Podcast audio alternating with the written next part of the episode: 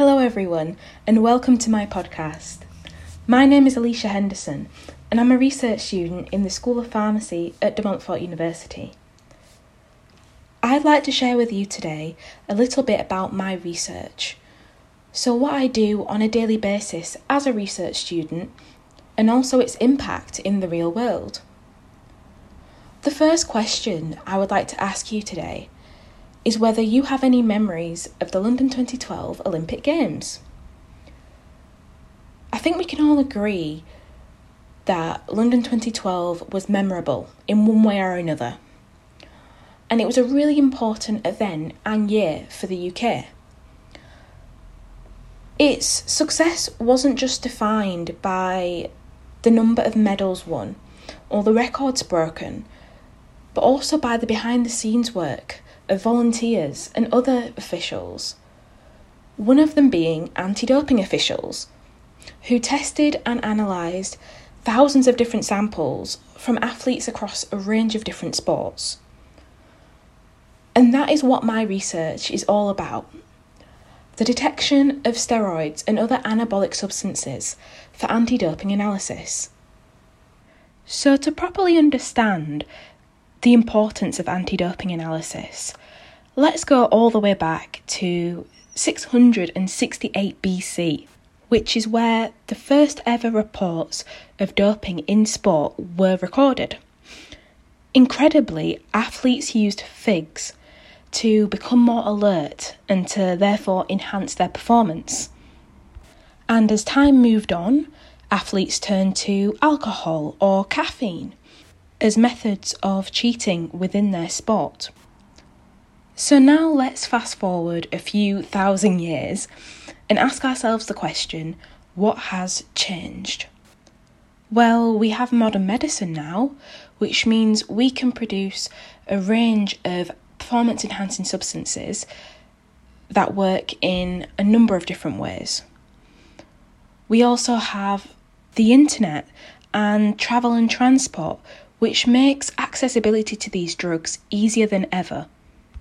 And as a result of this accessibility, the World Anti Doping Agency and other organisations carry out anti doping research, which is crucial to adapt to the world that we're living in and to ensure that we have clean competition throughout all our sport.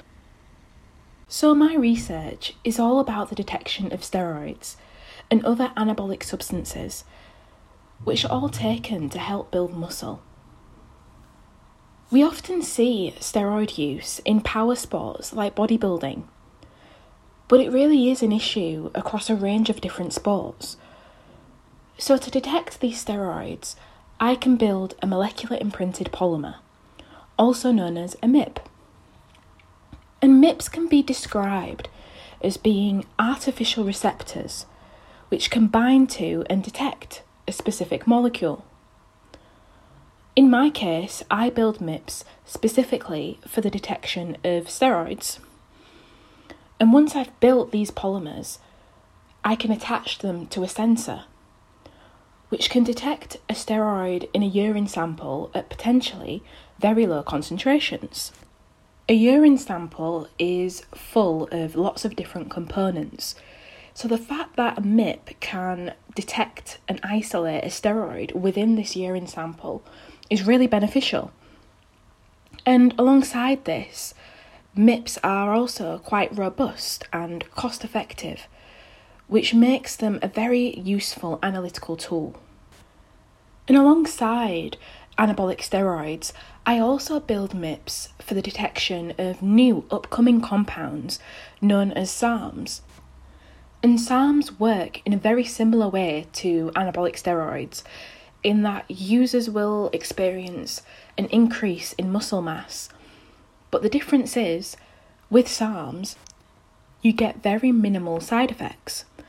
And it's these minimal side effects which are making SARMs more and more popular as alternatives to anabolic steroids. And so this links in quite nicely to my final point, which is how does my research have an impact in the field of anti doping? Well, since SARMs are quite new to the scene, there's limited research with MIPS and SARM detection. And with the cases of SARMs misuse increasing every year, my research actually has the potential to be really important.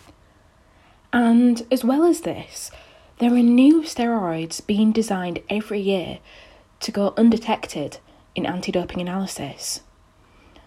And these polymers have the potential to be used as detection methods for those new steroids. Just like doping has come a long way from figs in 668 BC, the field of anti doping and science in general has also come a long way. And I hope that my research can be a part of that journey. Now, after reminiscing earlier of London 2012 and all the memories that came with it, I'd like to ask you one final question. What are you looking forward to seeing in Tokyo 2020 this summer? I'm looking forward to seeing anti doping officials carrying out their work to make sure we have another successful Olympic Games. I hope you've enjoyed the podcast today and that you've learnt something new. I'd like to thank you all for listening.